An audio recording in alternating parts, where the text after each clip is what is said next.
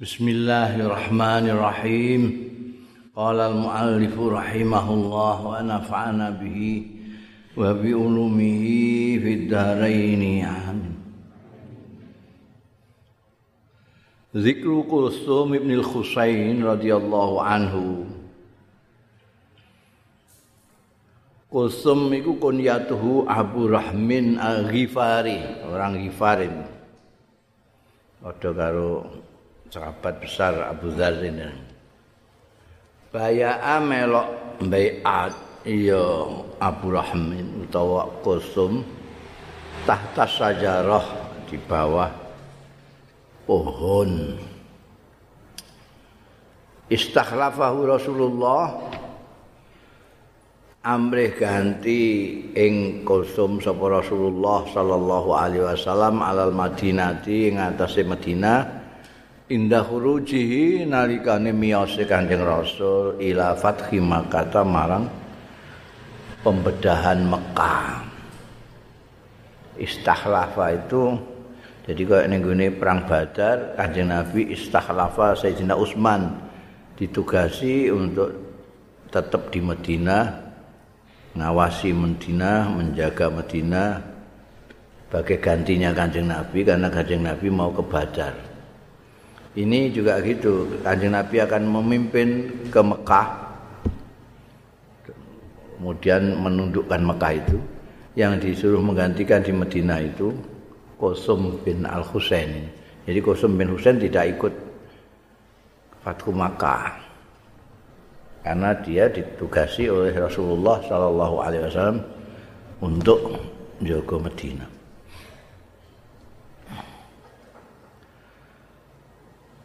Zikru Kulsum ibn Haram radhiyallahu anhu. Kalau Kulsum yang ini itu ahadu Bani Amr bin Auf Ansori. Seorang Ansori radhiyallahu anhu. Karena ono sapa Kulsum iku yaskunu Kuba. Beliau tinggal di Kuba. Ingat Kuba iku wa alailan ing atase Kulsum bin Haram ini nazala singgah sapa Rasulullah sallallahu alaihi wasallam lama takhalal Madinah ketika mau masuk ke Madinah. Seperti kita ketahui ketika hijrah itu Kanjeng Nabi itu ya tidak hanya Kanjeng Nabi tok kowe barang kowe nek umroh nek haji ke Madinah itu mesti melewati Kuba dulu itu Kuba. Di Kuba itu persinggahan Kanjeng Nabi yang pertama ketika hijrah ke Madinah.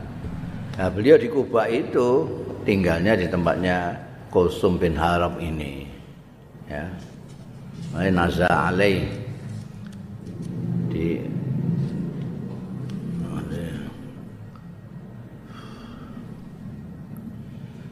Babul Lam. Nah, ini bab Lam. Zikrul Labid bin Sahal Al-Ansari radhiyallahu anhu. Ini tentang Labid bin Sahal. Nazalat tumurun fi ing dalem Labid bin Sahal apa ayat? Wa mayak khati'atan au isman. Summa yarmi bi bari'an faqad ihtamala buhtanan wa isman mubina.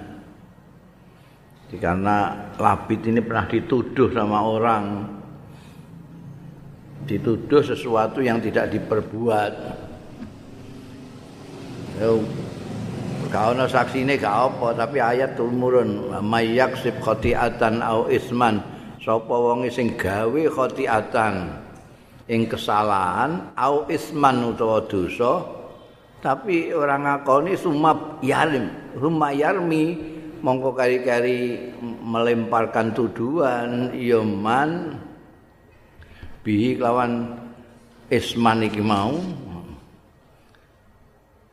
Sing dituduh barian wong sing tidak bersalah. Barian itu orang tidak bersalah yaitu Labid bin Sal wong sing nuduh iku mau faqad tamala teman-teman nanggung buhtanan ing gawe-gawe. Wa isman lan dosa mubinan sing jelas Jadi ayat ini turun tumurun. Ayat ning surat Nisa 112 ini tumurun Allah uh, membebaskan dari tuduhannya orang-orang itu hu ing labid sapa Allah Gusti Allah. Mimma nusiba ilaihi mimma saking barang kang den bangsaake ya ma ilaihi marang labid bin sahal. La salah mimma saking barang nasabah sing bangsakake ilaihi marang labid sapa banu ubairik. Mau tak darani gak ana faile jadi tak nusiba ana faile ning guri. Nasaba ilaihi banu ubairik. Jadi banu ubairik sing nuduh-nuduh labid bin sahal ini. Dituduh nyolong padahal ora sing dosa banu ubairik iki. Semoga sing yaksib khotiatan. Mereka yang salah tapi nuduh orang lain. Kala kota ada tubnun Nu'man. Ndika sopa kota ada bin Nu'man? Karena Iki ceritanya Karena ana sopa Banu Ubairik Banu Ubairik Ana sopa Banu Ubairik Iku Bishr Wa Bashir wa mubashir. Tiga orang ini ada orang Bani Ubairik ada tiga orang. Bishr, Bashir, Mubashir. Wa kana Bishrun lan ana sapa Bishrun iku munafikan, wong munafik. Yaqulu Orang bisa mengatakan dia munafik karena ada tanda-tandanya. Yaqulu ngucap sapa bisr asyira ing syair yahju sing menghujat yahju itu jadi ini guni apa namanya di dalam eh, persairan itu di Arab ada yang namanya madah itu memuji. Kebalikan ajan hijak. Hijak itu kebalikannya memuji itu apa? Melecehkan menghinakan menjelek-jelekan itu ya. Ono sing jenenge rosak rosak itu meratapi. Ini hijak. Bisa bikin syair yang mengecam menjelek-jelekan. Bi kelawan syair mau ashaban nabi ing sahabat-sahabate kanjeng nabi sallallahu alaihi wasallam.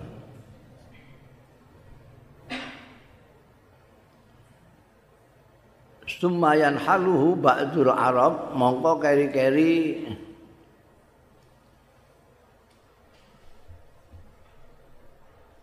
anu jadi mengambil mengambil apa jenenge eh, kaya jiplak ngono dadi kowe maca puisine sapa ngono terus mbok waca ning dindi iku yan halu Ba'dul Arab sementara orang Arab. Penyair-penyair pada zaman itu adalah tokoh masyarakat. Zaman jahiliyah itu penyair itu tokoh masyarakat kelas atas itu. Wong udah wedi penyair karena dia kalau bersair itu lalu syairnya terus dibaca oleh orang-orang, terutama kalau syairnya itu baik, dibaca ke mana-mana. Makanya kayak Imrul Ilkais itu meskipun orangnya nakal kayak ini godani wong tapi wong wedok-wedok ada wedi. Wedok-wedok ada wedi mbek. Kuatire apa? Kuatire di dielek-elek dihijak ambek syairnya ambil kais terus wong Arab terus ngelak-ngelak di ini kabeh. Yan haluhu ba'dul Arab. Nah ini Bishr ini gawe puisi sing mengecam, sing menjelek-jelekan ashabun Nabi sallallahu alaihi wasallam.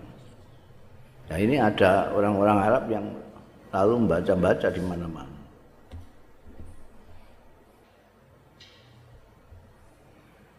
Iki ceritane sing Bisrin iki seorang munafik ini. Fabta'a Rifa'at bin Zaid Himlan.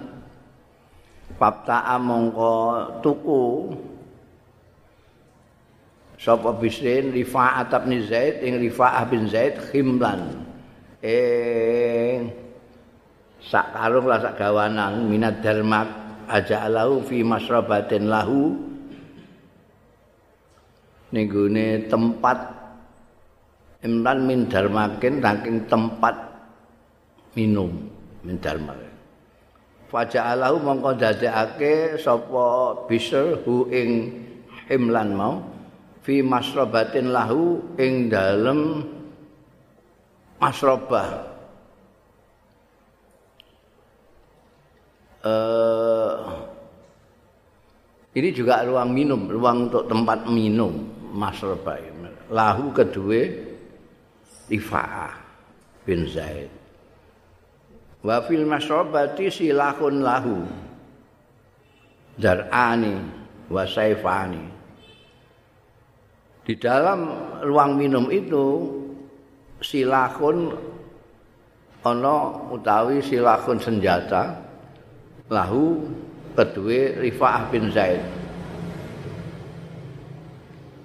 Isine senjata mau dar'ani wa saifani. Pakaian perang loro. Wasaifani lan pedang loro.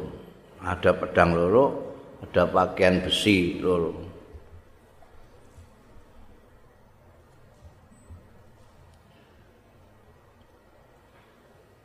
Wa ma yasiluha.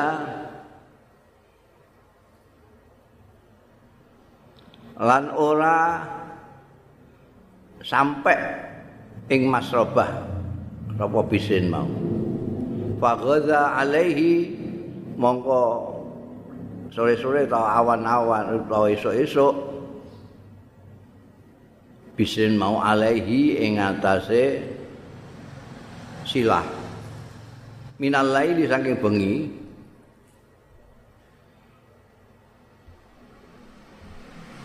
Panukibatil masrabah monggo dibobol apa al-masrabah mau, tempat minum mau. Wa akhadha lan ngalap ya bisel atau ama ing pakanan ning kula pakanan wasilah lan senjata mau.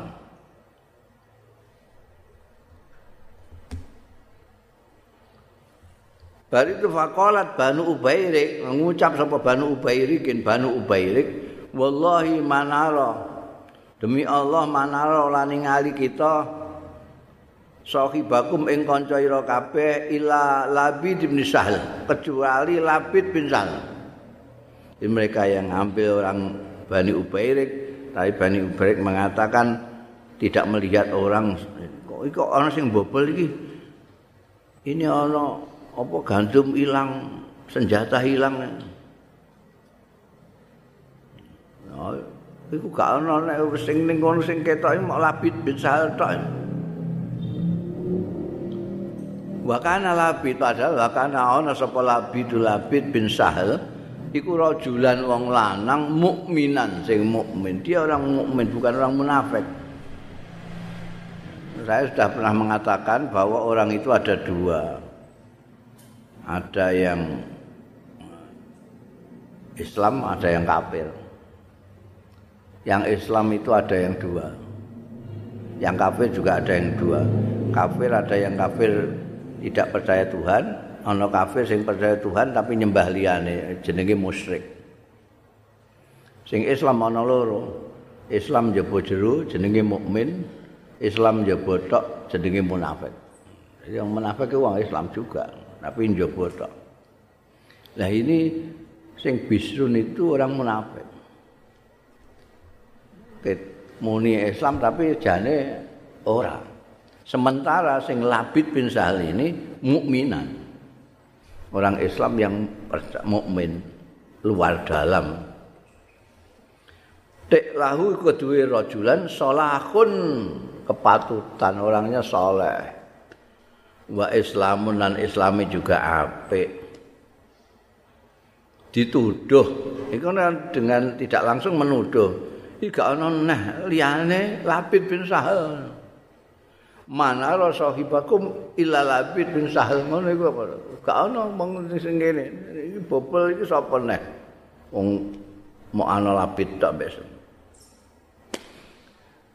Falama sami azali kalabid bareng mireng zalika ing mengkono-mengkono omongane Banu Ubairik mau sapa labidun labid ikhtarata. Mongko ngunus sapa labid saifahu ing pedange labid.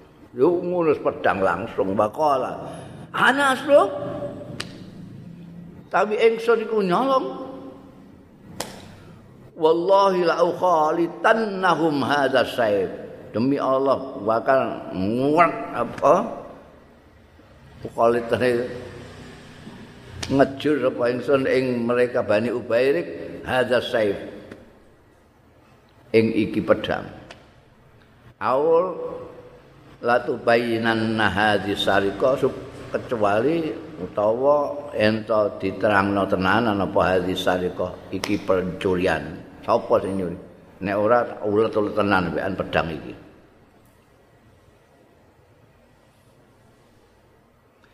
Walu pada ngucap sapa Banu Ubairik Ilaika anna ayyuhar rajul Ilaika anna itu artinya pergilah Ilaika Kon apa? Pergi dari kami. Ilaika anna. Itu artinya kongkon lungo Ilaika anna ya ayyuhar rajul Firana lunga. Wa wallahi demi Allah ma anta. Ora ana ta sira iku bisa khibiha. Sing duweni masriba kowe apa wis ora ana lunga. Hatta anzalallahu al-ayat. Sehingga nurunake sapa Allah al-ayata ing ayat-ayat ning surat Nisa iku inna anzalna ilaikal kitaba bil haqq litahkuma bainan nasi bima arakallah wala nakun wala takun lil khain nakhasima inna sak temene panjenengan ingsun anzalna wis nurunake so panjenengan ingsun ilaika marang sliramu Muhammad alkitab ing kitab Quran iki bil haqqi kelawan hak. Litahkuma supaya ngukumi sira bainan nasi antarane wong-wong bima lawan barang aroka kang meruhake sapa Allah Gusti Allah ing sira sapa Allah Gusti Allah. Wala takun lan aja ana sira lil khainina marang wong-wong sing kianat. Aja ana iku khosiman dabe musuh ukaran ila kauli taala sampai dawe Gusti Allah wa may yaksib khati'atan iku mau. Sapane wong sing gawe ya man khati'atan ing kesalahan au isman utawa dosa mbobol omahe wong nolong rak piturute. Sumayarmi bihi mongko keri-keri melemparkan tuduhan sapa man bi kelawan kesalahan utawa dosa mau melempar barian ing wong sing tidak bersalah. Rupane dalam kasus ini adalah sahel Labid bin Sahel faqadih tamala monggo teman-teman nanggung ya man yaksib buhtanan ing kebohongan. Gawe-gawe wa isman lan dosa mubinan sing nyoto jelas sekali. Yakni ngersakake barian iku kauluhum lilabi. Omongane wong-wong Bani Ubairik lil Labid marang Labid bin Sa'al itu mau. Bunda Babul Mim Bab Mim dimulai dengan tokoh besar Mu'al bin Jabal. Zikru Mu'al bin Jabalin. Mu'al bin Jabal ini orang yang dicintai oleh kanjeng Rasul Sallallahu Alaihi Wasallam. Pernah diutus sebagai delegasi di Yaman. Yang terkenal itu. Dites sampai kanjeng Nabi, kamu Muad bin Jabal nanti di sana kalau ada masalah terus kamu apa referensi kamu yang kamu gunakan untuk nah, ya Quran Quran ambek sunnah Rasul sallallahu alaihi wasallam. Nek gak ana ning Quran ning hadis piye? Iku terus kemudian dipakai untuk kaidah sama ulama-ulama belakangan itu. Dawuh Muad. Apa? Dawuh dawuh Kanjeng Nabi kepada Muad dan jawabannya Muad bin Jabal. Ini sahabat dekat Kanjeng Rasul dicintai Rasulullah Shallallahu Alaihi Wasallam mualim ya. Mu'ad bin Jabal terkenal. Ya. dia ini Ansori orang Ansor dari asli Medina. Dari Khazraji seperti kita ketahui orang Ansar atau orang Madinah itu atau dia itu dari suku Khazrat atau dari Aus beliau ini orang Khazrat yang selalu dibangga-banggakan oleh Khazrat punya orang namanya Mu'ad bin Jabal. Syahidah Al-Aqabah. Beliau ikut menyaksikan Al-Aqabah ing bai'ah Aqabah bersama Rasulullah sallallahu alaihi wasallam. Juga wa Badron dan ikut dalam perang Badar. Wal masyahidah dan beberapa pertempuran-pertempuran yang lain. Aktif. Ba'asahu ngirim ngutus ing Muad bin Jabal sapa Nabi Kanjeng Nabi sallallahu alaihi wasallam amilan sebagai petugas ilal Yaman maring Yaman untuk memberikan pelajaran pengetahuan agama kepada orang-orang Yaman itu Mu'ad bin Jabal. Ini juga ada cerita terkenalnya tentang Mu'ad sing ngimami ngimami wong terus ngatamno surat Baqarah mbek surat Nisa itu. Nanti ana sing mufaraqah. Mufaraqah mbah dikatamno jebule terus mufaraqah. Wah, terus wong-wong ngarani sing mufaraqah itu orang munafik, geger. Aku ora munafik. Aku kesel dengkulku lara. Akhirnya sampai Kanjeng Rasul sallallahu alaihi wasallam terus hadis yang terkenal itu Mu'ad itu. Jadi cek sih Muhammad, kue bener kue bang imami surat Isa, nggih. Bener rakaat awal kue ngatam Baqarah, nggih. Rakaat kedua Nisa mbok katam nggih. Kakek itu kan. Kue ku piye? Wajo gawe fitnah. Terus terus jadi ngene. Kan fitnah. Kowe nek sembahyang karo wong akeh iku ya kudu apa jenenge merhatekno wong akeh iku ana sing tuwa, ana sing enom, ana sing ditunggu penggawean, macam-macam. Nek kowe sembahyang dhewean arep ngatamna Quran orang percaya apa. Tapi nek kowe sembahyang itu diikuti orang banyak gue kudu memperhatikan orang banyak itu itu terkenal itu hadis Muad bin Jabal Yukna di, dikonyai jadi beliau konyahnya Abu Aba Abdurrahman. Yukna Aba Yukna din konyai sapa Muad Aba Abdurrahman ing Abu Abdurrahman. Karena dia punya putra namanya Abdurrahman. Aslama masuk Islam sama Mu'ad wa huwa kali utawi Mu'ad bin Jabal iku ibnu Samana Asrata. Baru Hamana Asrata 18. Jadi termasuk muda. Watu Fia lan kapundut sapa Muad bin Jabal wa huwa kali utawi Muad bin Jabal ibnu Samanin wa salasina Jadi umurnya singkat sekali. Hanya 38. Masuk Islam umur 18 umur 38 wafat kena pandemi kena wabah bersama-sama Abu Baidah bin Jarrah segala tokoh-tokoh yang ada pada waktu itu di Sam, di Sam terkena wabah taun. Termasuk yang terkena ini Mu'ad bin Jabal. Zaman pemerintahannya sahabat Umar bin Khattab. Ya. Bayanglah itu. E, banyak sekali orang-orang itu yang umurnya barokah seperti Mu'ad bin Jabal. Jadi umurnya tidak panjang, tapi apa yang dilakukan, apa yang diberikan kepada masyarakat itu luar biasa banyaknya. Biar itu banyak. Kalau teliti mulai, huh?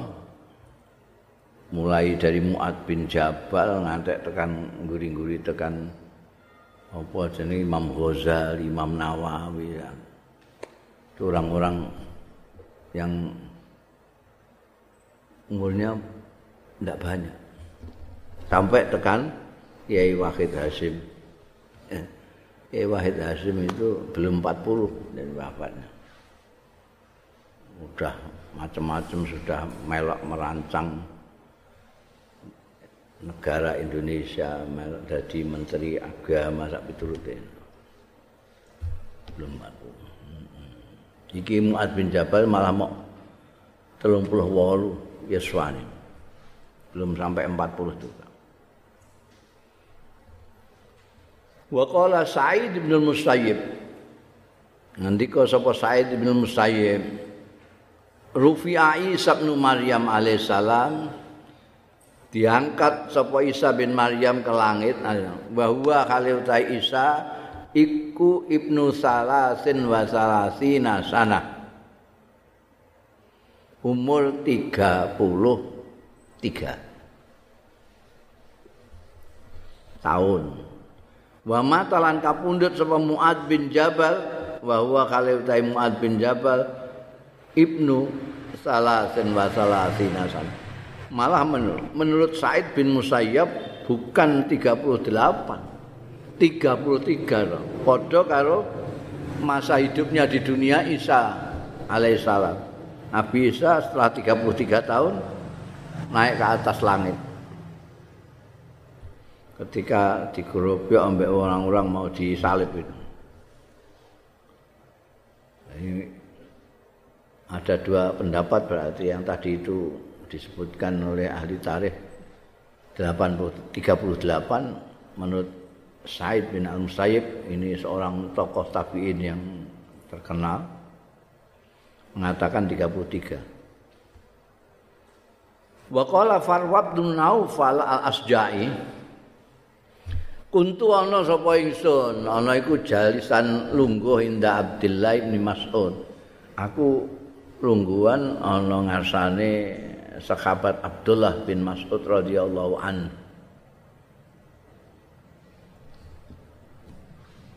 Farwah bin Naufal ini tabi'i pada waktu itu ikut duduk-duduk di hadapannya seorang sahabi Abdullah bin Mas'ud yang terkenal ini. Faqala mongko ngendika sapa Abdullah bin Mas'ud Inna Mu'adz bin Jabalin setuhune Mu'adz bin Jabal kana ummatan qanitan lillah hanifan walam yakku minal musyrikin. Kana ana sapa Muad bin Jabal karena ana sapa Muad bin Jabal ana iku ummatan. Padahal ning ayat yang sebenarnya kan Nabi Ibrahim. Iki Ibnu Mas'ud sing ahli Quran ini muni inna Muad bin Jabal kana ana sapa Muad bin Jabal? Ana iku ummatan pemimpin qanitan sing taat lillahi marang Gusti Allah hanifan tur jejeg lurus tulus. Walam yakulan ora ana ya muat minal musyrikin termasuk wong-wong sing musyrik. Kala matur sapa Farwah bin Nawfal? Endika sapa Farwah bin Nawfal? Kultu matur sapa ingsun Hala ta Abu Abdurrahman, keliru kok Abu Abdurrahman.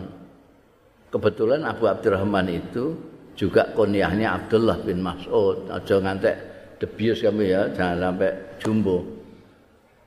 Jadi itu tadi Muaz bin Jabal itu kunyahnya juga Abdul Abu Abdurrahman Abdullah bin Mas'ud juga kunyahnya Abu Abdurrahman karena masing-masing punya anak yang namanya Abdurrahman kayak ini gini bapak Pak Durun Pak itu bergo bapak Abdurrahman Keliru iku Abu Abdurrahman iku Aku batin ngono, keliru iki. Kok iso Muad bin Jabal karena umatan konitan iki piye? Iku rak surat Nahl iku gak ono Muad jemput-jemput umat. Aku graita ngono fakultu mongko terus matur sapa ingsun. Dadi kultu sing alep maknane graita, ngomong dhewe ning ngene atine. Qala ta Abu Abdurrahman. Keliru iki. Abu Abdurrahman iki keliru. Muad disebut umatan kok iman konitan itu piye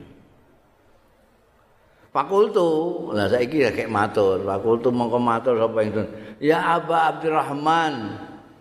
Duh Abu Abdurrahman, inna maqala angin mestine dawuh sapa Gusti Allah, inna Ibrahim kana ummatan qanitan lillah hanifan walam yakum minal musyrikin. Niku kan surat Nahl 120. niku Nabi Ibrahim mboten muat penjabat. Fa'adau tetep mongko baleni sapa Abdullah bin Mas'ud ha ing ayat mau kalimat mau tetep muni inna Mu'ad bin Jabal kana ummatan qanitan lillahi hanifan. Iki tetep ngono dibaleni embe Abdullah bin Mas'ud. Fa'araftu Jari ini Farwah bin Nobel. Eh, mongko aku ngerti apa anahu setuhune Abdullah bin Mas'ud itu ya ya maju itu pancen sengaja ta'amudan secara sengaja bersenan. Pancen disengaja dik ini. Wis tak lokno meniku iku ning gone ayate nama Ibrahim ora Muad bin Jabal. Tapi dibaleni terus. Inna Muad bin Jabal umatan qanitan lillahi hanif.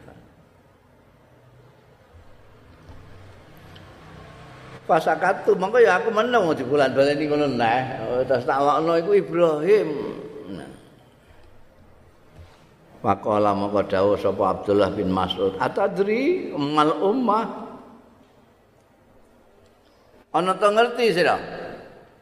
Mal ummah iku apa? Al ummatu ummah. Maknane ummah ning ayat kana ummatan qonitan iki lho apa? Kowe ngerti apa gak maknane? Didangu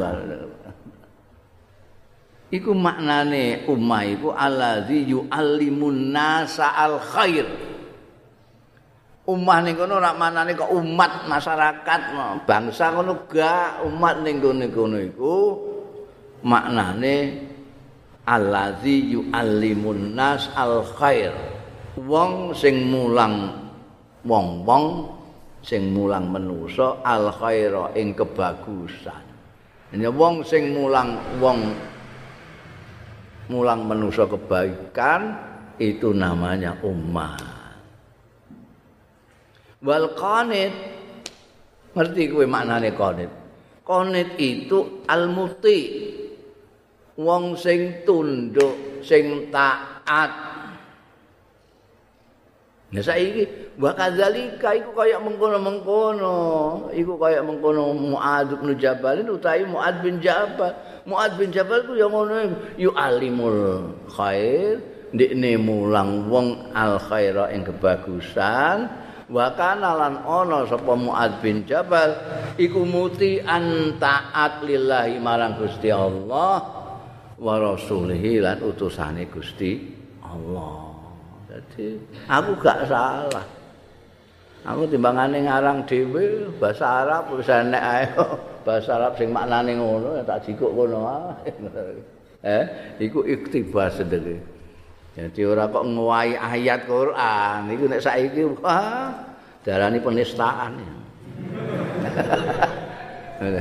Ini pentingnya ngaji ini ngono ben ora gawine sithik-sithik penistaan, sithik penistaan. Ben ngerti dunungane. Itu maksudnya Abdullah bin Mas'ud itu pengertian dari ayat ini. Wis ora usah mbok karang dhewe katimate wis enek kata-kata sing persis diterapno ning gone Muaz bin Jabal. Dengan kata lain iki Abdullah bin Mas'ud iki meh madak Nabi Ibrahim dalam per, dalam pengertian sama-sama ngulang apik manut mek Gusti Allah. Iki iso mbok nggo ning dindi, tapi kowe udah siap diprotes wong kowe. Direpotno penistaan kowe muni. Wo, Rafi kana umatan kok langsung kowe direpotno polisi itu penistaan itu melecehkan ayat Quran. Oh ya Abdullah. Abdullah bin Mas'ud itu orang yang memang ahli Quran. Nah, didawi Kanjeng Nabi kon maca Quran ngoten. Jaya aku waca Quran. Lho jenengan iku utusan Quran iku ra tumurun dateng panjenengan kok kula kan macaaken. Ya aku kepengin krungu kok kowe. Ini sing Wong apa meneh kok wong saiki ya.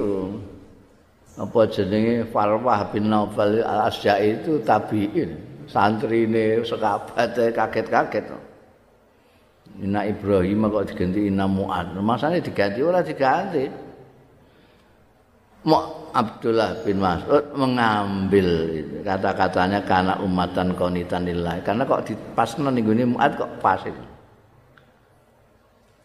Mm -mm.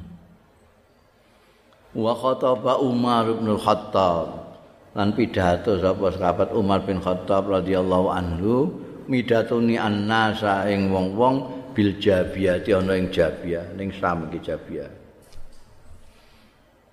Waqala mongko dawuh sapa Umar bin Khattab Waman arada hmm, sapane wong sing ngarepake ya man ayas ala yen takon iya man anil fikhi saking hukum agama oke. Fal yakti mongko supaya nekani sapa man Muad bin Jabal. Muad diakoni biar kepala negara pada waktu itu sahabat Umar bin Khattab. Siapa saja yang mau ngaji tentang fikih datang kepada Muad bin Jabal Wa an Anas radhiyallahu anhu lan saking Anas radhiyallahu anhu kala ngendika sapa Anas kala dawuh sapa Rasulullah sallallahu alaihi wasallam. Ini pernyataane kesaksiane Kanjeng Rasul sallallahu alaihi wasallam. Dawuh Kanjeng Rasul a'lamuhum bil halali wal haram Muaz bin Jabal. Sing paling pinter-pintere wong-wong Islam sahabat-sahabat iku bilhad sing paling ngerti maksudnya alamuhum sing paling ngerti ngertine wong-wong Islam iki sahabat-sahabat iki. Bil halali ngerti kelawan halal wal haram milan haram iku Muad bin Jabalin Muad bin Jabal. Di sahabat Umar tidak tidak pikirannya sendiri karena Kanjeng Nabi pun menyatakan bahwa yang paling tahu tentang halal haram itu Mu'ad bin Jabal. Fikih itu kan itu urusannya yang terbanyak kan halal haram halal haram.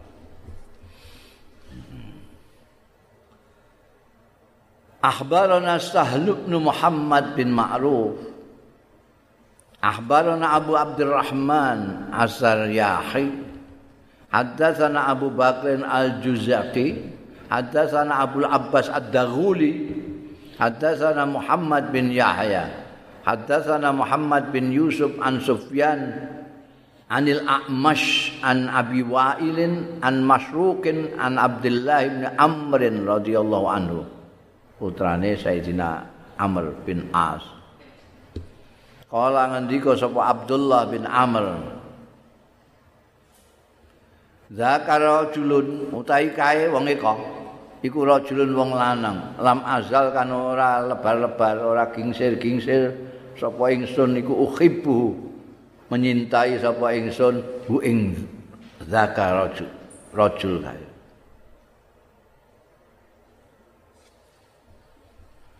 yakni sing dimaksud Abdullah bin Umar iku Ibnu Mas'udin sing di mana zakat. Kalau kok? Wong Mas'ud wonge cilik ilik. Kunaifun maliul il. Abdullah bin Amr mengatakan iku wong iku aku selalu menyintai dia Fa ini mongko stune ingsun iku sami itu karena itu apa yang diucapkan Ibnu Mas'ud mau diperhatikan tenan ambekan Abdullah bin Amr kan? Dia menyintainya. Ini dia beliau cerita, fa ini sami itu mongko stune ingsun. Iku sami itu mireng sapa ingsun Rasulullah ing Kanjeng Rasul sallallahu alaihi wasallam. Tak pireng yakulu ingkang dawuh ya Rasulullah sallallahu alaihi wasallam akraul Qur'an ik ikra'il Qur'an min arba'ati nafarin. Kowe maca Al-Qur'ana ing Qur'an min arba'i nafarin saking empat orang ini. Empat nafar ini. Empat perorangan. Jadi kan muni papa arba'atu nafarin. Lima kom satu nafarin. Enam ya satu nafarin. Untuk menyatakan satuan. Kowe nek maca Quran dawuh Kanjeng Nabi itu dari empat ini. Jo kok Google. Hmm. Min ibni ummi abdin. Iki Ibnu Mas'ud. Min ibni ummi abdin.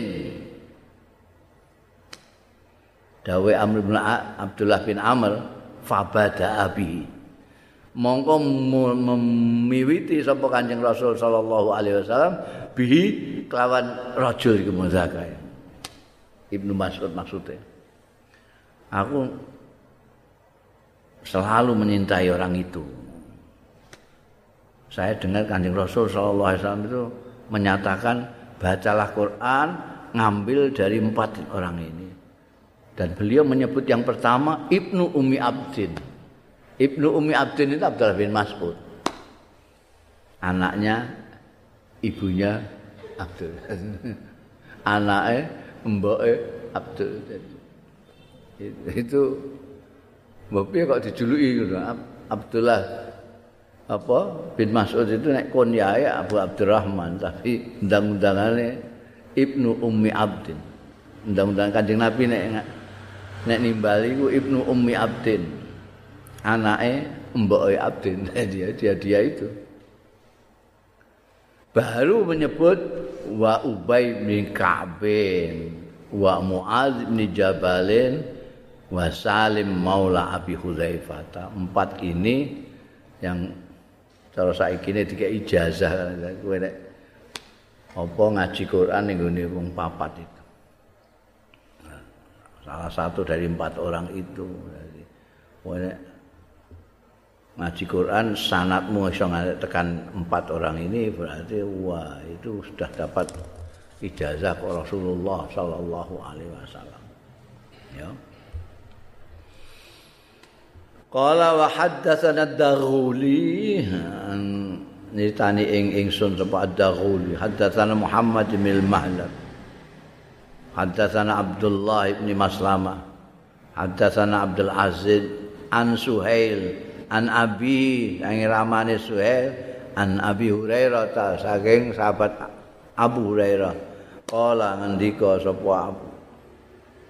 Abu Hurairah. Kala dawuh sapa Rasulullah sallallahu alaihi wasallam nikmal rajuli Muadz bin Jabal. Ini juga persaksiannya Rasulullah sallallahu alaihi wasallam yang didengar oleh Abu Hurairah tadi itu persaksiannya kanjeng Nabi yang disampaikan oleh sahabat Anas dan Abdullah bin Amr ini Abu Hurairah dengar sendiri Rasulullah menyatakan nikmar rajuli Mu'ad bin Jabal. Bagus bagus. Wong Mu'ad bin Jabal. Nikmar rajul itu orang yang bagus yang apa namanya yang apik yang intel Oh iki ini pengalem saka Kanjeng Rasul sallallahu alaihi wasallam. Qala wa haddatsana ad-Daghuli, haddatsana Muhammad bin Mishkan, haddatsana Abdullah bin Yazid al-Muqri, haddatsana Haywata bin Shuraih an Uqbah bin Muslim an Abi Abdurrahman Al-Habli anisanha sonabihi anisonabihi an Muadz bin Jabalin sekarang Muadz bin Jabal sendiri. Ini dawis tokoh kita sendiri. An Muadz bin Jabal. Qala ngendika sapa Muadz bin Jabal? Akhadha Rasulullah nyandak sapa Kanjeng Rasul sallallahu alaihi wasallam biadi kelawan tangan ingsun yauman ing dalem sucining dina faqala mongko dawuh sapa Kanjeng Rasul sallallahu alaihi wasallam ya Muaz inni uhibbuka lillahi taala. Aku menyintaimu ya Muaz ini sedune ingsun iku uhibbuka demen sapa ingsun ing sira lillahi taala krana Allah taala. Kala Mu'ad. Oh, matur sapa Mu'ad. Dawuh sapa Mu'ad Kala sing Kala sing ngarep Dawuh sapa Mu'ad. Kultu matur sapa ingsun Nalika Kanjeng Rasul sallallahu alaihi wasallam dawuh ya Mu'ad inni uhibbuka lillah Lillahi ta'ala Aku terus matur kultu Bi abi wong iku mau sumbere kok sahabat Mu'ad sendiri. Jadi yang cerita sahabat Mu'ad. Saya Kanjeng Nabi ngendika ning aku ini uhibbu kalillahi taala, aku terus matur. Bi abi wa ummi demi bapak kula wa ummi lan mbok kula. Wallahi demi Allah ini sak temene kula la uhibbuka kula menyintai panjenengan Kanjeng Rasul.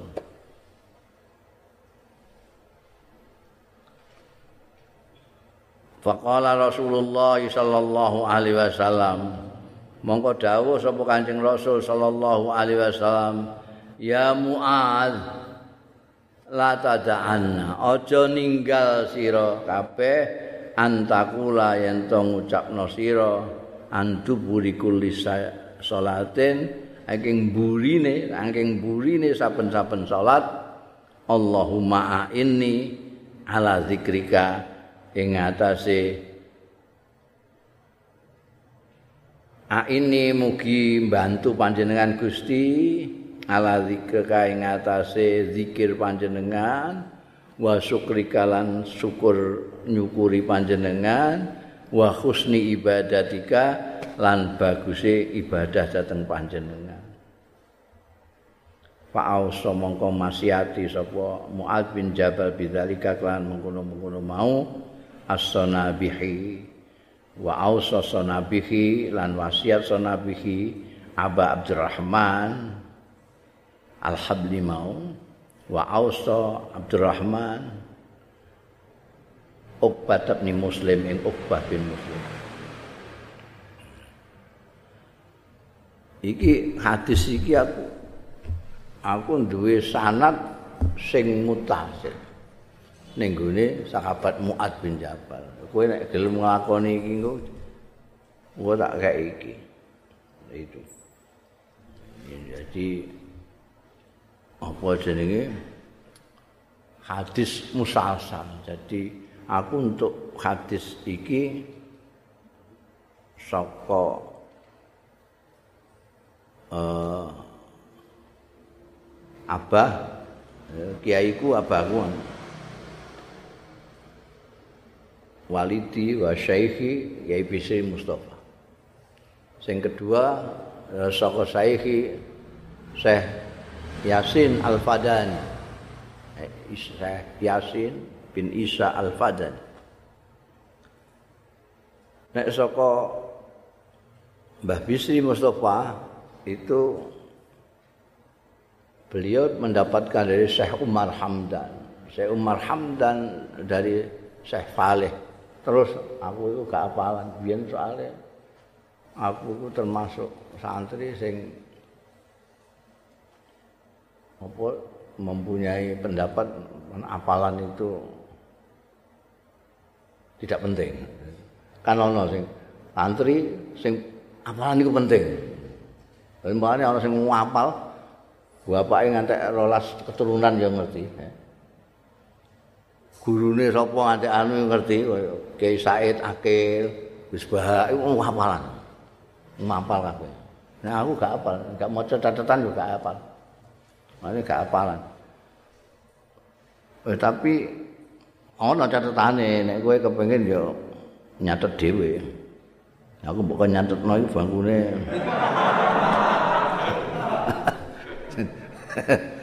Jadi sing aku tak apali ya, sing iku sing pertama iku jadi Umar Hamdan, saya Faleh terus mendhuwur neh. Mantek pira ngantek tekan gone Muaz bin Jabal. Nek ambek apa jenenge Syekh Yasin itu kebetulan pada tahun 79 aku nderekno Kiai Sahal, Kiai Abdurrahman Wahid, Mbak Dr. Fahmi Saifuddin, Dr. Andes Abdullah Sarwani delegasi delegasi PBNU aku ngeterno ngono ae. Sowan ning gone Syekh Yasin Al-Fadani. Syekh Yasin Al-Fadani itu lomo. Lomo tidak hanya materi, ilmu juga. Kowe njaluk diulang sakal diulang. Jadi aku matur, "Syekh, ini kawan-kawan ini pengen ngaos jenengan ya, beberapa hadis lah sing musasa. Untuk hadis antara lain hadis iki. Tapi lagi nyebut no sanate kuwe wis suwine ra karuan. Mereka Syekh Yasin itu bukan satu guru yang beliau mendapat dari ini ini dari ini ini dari ini ini dari ini ini dari ini terus Muad bin Jabal dari gurunya yang ini dari ini ini ini tekan Muad bin Jabal ini ana papan nalika itu disebut nalika kabeh Beliau itu ahli sanad, oh, apa. Ini kalau saya dengar dari ini, itu dari ini, ini, ini. dari gurunya, gurunya, gurunya. Kalau dari guru saya yang ini,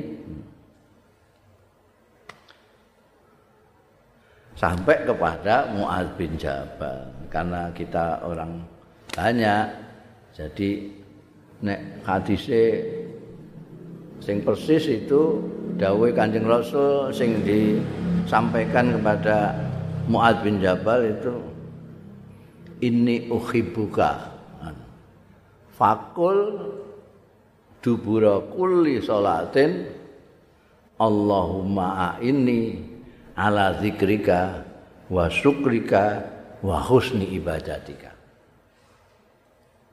saya yasin pada waktu itu karena menghadapi kami itu banyak beliau tidak mengatakan gitu. Setelah membaca membaca hadis ini secara utuh terus beliau mengatakan wa ana al-an aqulu lakum inni uhibbukum faqulu inda duburi kulli salatin Allahumma inni ala zikrika wa syukrika wa husni ibadatika itu tulis kowe iku njaluk ijazah kok gak iki wangel kowe golek ilmu sing ana sanate musalsal itu bergelindan. Saya dipertanggungjawabkan kowe. Engko nek ditakoki malaikat kowe krungu nek iki dawuh Kanjeng Nabi saka sapa? Kandhakno saka aku. Ae Gusmus. Ya ngono ae gampang kowe dadi bangane mbok urut-urut kowe. Kangelan kowe. Wah aku nek ditakoki yang mrene ngono, Syekh Yasin ngono ae.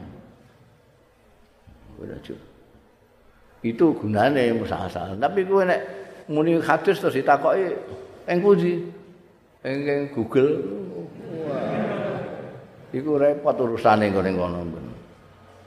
Iki kan kena di pedang kono. Mari mbok tulis itu jadi jadi ketika itu Syekh Yasin bar maca hadise oleh Muad bin Jabal. Ya